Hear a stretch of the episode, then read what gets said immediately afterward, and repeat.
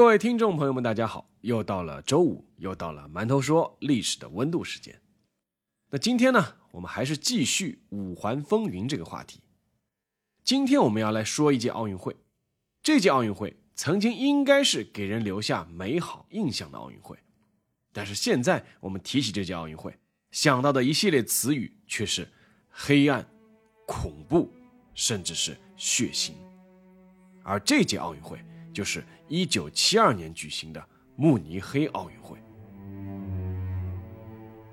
一九七二年的第二十届奥运会，当时的主办国联邦德国，也就是西德，他们是很想办好的。联邦德国政府从上到下都希望通过这届奥运会抹去一九三六年柏林奥运会给全世界留下的阴影。那是希特勒的纳粹浪潮下举办的一届奥运会。德国人希望告诉世人，现在的德国是一个文明、富强、安宁、祥和的国家。而慕尼黑奥运会一开始确实也呈现出了这样的一种景象。这是史上规模最大、耗资最多的一届奥运会，参加的国家数量和运动员数量也都超过了以往任何一届。尤其值得一提的是，以色列派出了史上规模最大的代表团参加了本届奥运会。尽管德国纳粹在他们身上留下的伤痕印记还没有消退，但是在奥林匹克精神的感召下，他们决定用一种和解的姿态出现在慕尼黑奥运会的赛场上。如果说这届奥运会要有什么美中不足的话，那就是大量的资金被投在了场馆设施和器材上，而削弱了安保的预算。但是当奥运会主火炬燃起圣火之后，全世界的注意力都集中到了赛事本身。开赛一周，各项赛事顺利进行，一切迹象表明，一届欢乐、祥和、成功的盛会正在慢慢变成现实。直到九月五日，这个梦想被击得粉碎。这一天的凌晨，八个蒙面的黑影悄悄潜进了慕尼黑奥运会的奥运村。一九七二年九月五日的凌晨四点，八个蒙面的男子来到了奥运村二十五 A 门旁的一段栅栏边。这段栅栏有两米高，但是这根本拦不住来参加奥运会的身手矫健的各国运动员们。他们在晚上经常会翻越这道栅栏出去吃喝玩乐，然后呢再翻过这道栅栏返回奥运村。事实上，奥运村的保安也不会阻拦这些运动员。奥运会期间都是年轻人嘛，玩过头了很正常。而且保安拿什么阻止他们呢？为了扭转当年柏林奥运会给各国运动员造成的那种恐惧感和压迫感，保安甚至连枪都没有配。而且在奥运村里面，没有路障，没有探头，没有探测器，真正体现了欢乐祥和。在此之前，每一届奥运会基本上都是这样的。没有一届奥运会因此出过什么问题啊！更何况，那八名不明身份的男子是套着田径运动服翻过栅栏的，而且动作还很娴熟。然而，他们如果是窃贼，倒也算了。翻过栅栏之后，这八个人从包里摸出了冲锋枪和手雷。摸出武器的这八个人是黑色九月的成员。黑色九月是巴勒斯坦的一个秘密恐怖组织。八个黑色九月的成员潜进了奥运村，显然是有备而来。一翻过栅栏，他们就直接扑向了三十一号楼，那是以色列运动员的宿舍楼。在凌晨四点二十五分的时候，八名恐怖分子来到了三十一号楼一号房间门前。他们掏出了事先准备好的万能钥匙。第一个在房间里面听到门外异响的是以色列的摔跤裁判约瑟夫·古特勒夫·洛因德。他一开始以为是另外一名外出的室友回来了，但是他听到了门外的谈话用的是阿拉伯语，他瞬间反应了过来，冲上去用他重达一百二十四公斤的身躯顶住了房门，一边用希伯来语朝屋内大喊：“有危险！”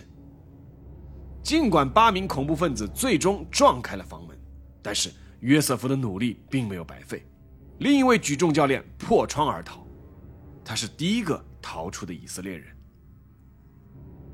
在房间内立刻进行反抗的是以色列的摔跤教练摩西·温伯格，他挥拳打倒了一名恐怖分子，但是随即他就被另外一名恐怖分子用枪射穿了面颊。剩下的四位以色列运动员都被恐怖分子用枪指住了头。之后，三号房间的门也被恐怖分子撞开了，里面的六名以色列运动员也被带了出来。其中的轻量级摔跤运动员贾德·祖巴里决定赌一把，他趁人不注意，突然发力冲出了房间，恐怖分子连射几枪都没有击中他。贾德幸运地成为了第二个逃出的以色列人。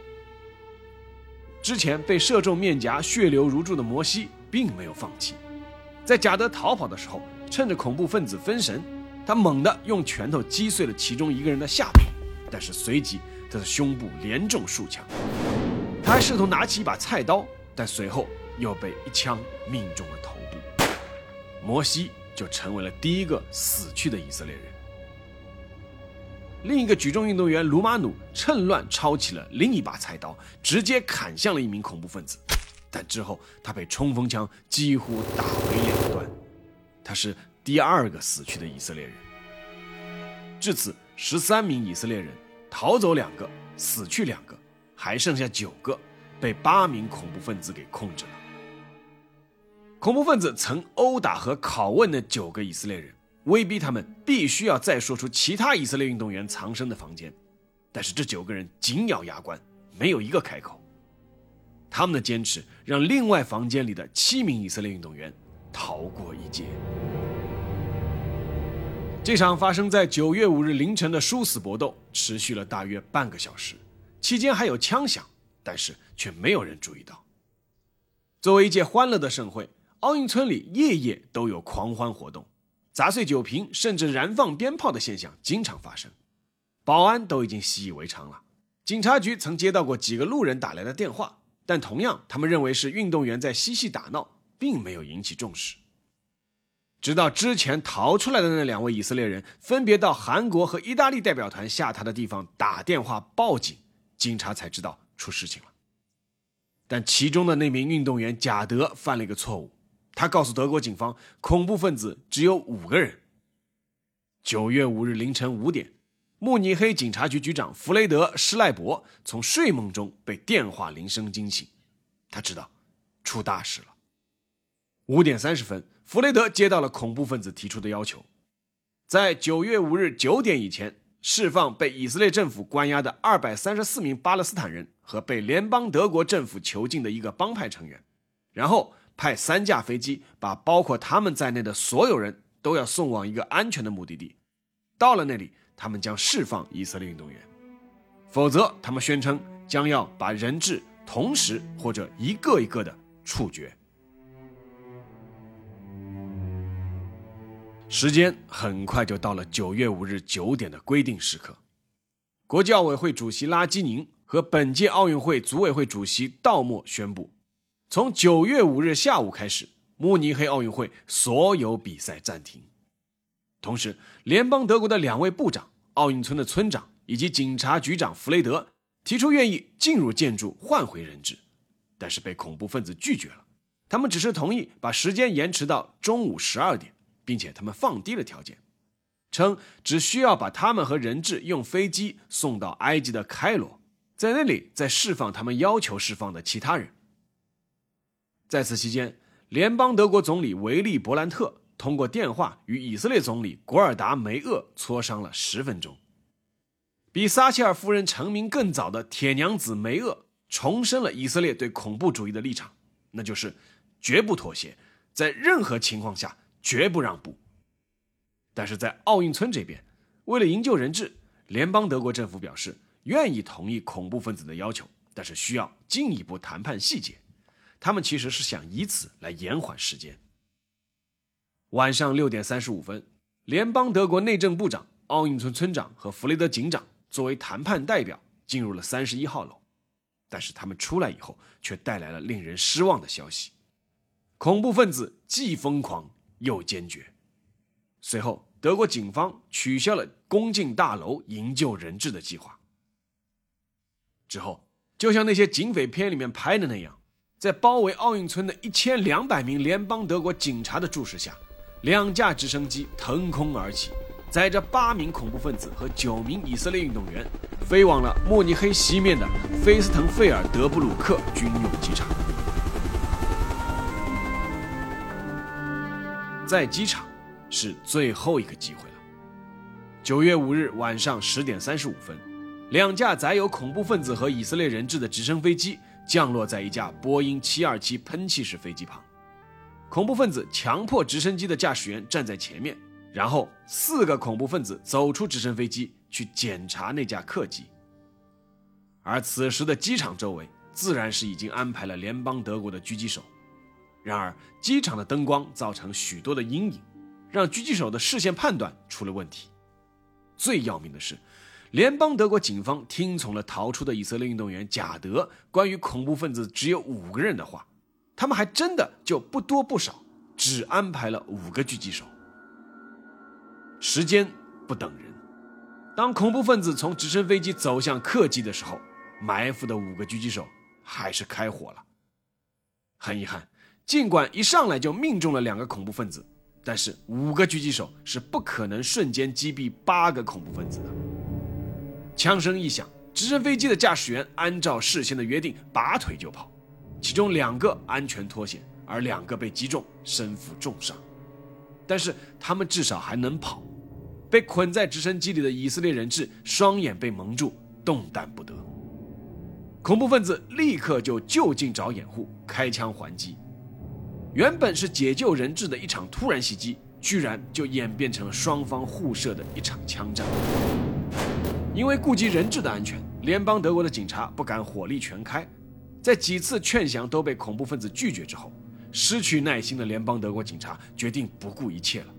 他们出动了六辆装甲车，突击队的队员随后跟在后面冲了上去。意识到失去了逃跑希望的恐怖分子，终于做出了所有人都不愿意看到的事：他们往一架载有五名以色列人质的直升飞机上扔了一颗手榴弹。直升飞机顿时就化为了一团烈火，而另一架直升飞机里的四名以色列人质是被直接射杀。九月六日凌晨一点三十分，德国警方终于击毙了最后一名不肯投降的恐怖分子。后来经过查实，这个叫穆罕默德·马萨尔哈德的人原来是一名建筑师，他参与修建了慕尼黑奥运村，所以恐怖分子才会那么熟门熟路。最终。八名恐怖分子，五人被击毙，三人被抓捕，而九名以色列人质无一生还。在检查直升机残骸的时候，警方发现，那四名被捆绑射杀的以色列人质绳索上还留下了他们的牙齿痕迹。直到最后一刻，他们还在努力逃跑。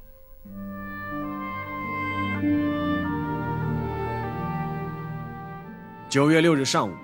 慕尼黑的奥林匹克主体育场座无虚席，但是到场的人不是为了观看比赛，而是所有的参赛国运动员和官员为以色列代表团逝去的十一条生命默哀。著名的巴伐利亚歌剧院管弦乐团现场演奏了贝多芬的《英雄交响曲》，许多运动员在现场失声痛哭。以色列代表团团长拉尔金发表了讲话。而他本来是这次黑色九月要抓的头号目标。他说：“现在，我要带着我同胞的遗体回国了，但是奥林匹克的精神不会变。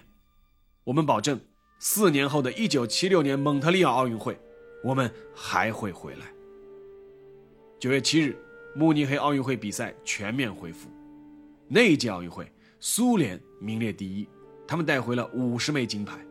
美国名列第二，他们带回了三十三枚金牌，而以色列带回了十一具同胞的尸体。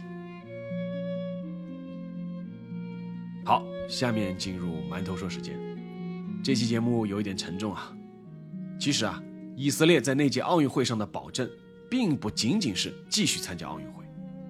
当十一具同胞的遗体被送回国后，以色列的铁腕女总理梅厄公开表示。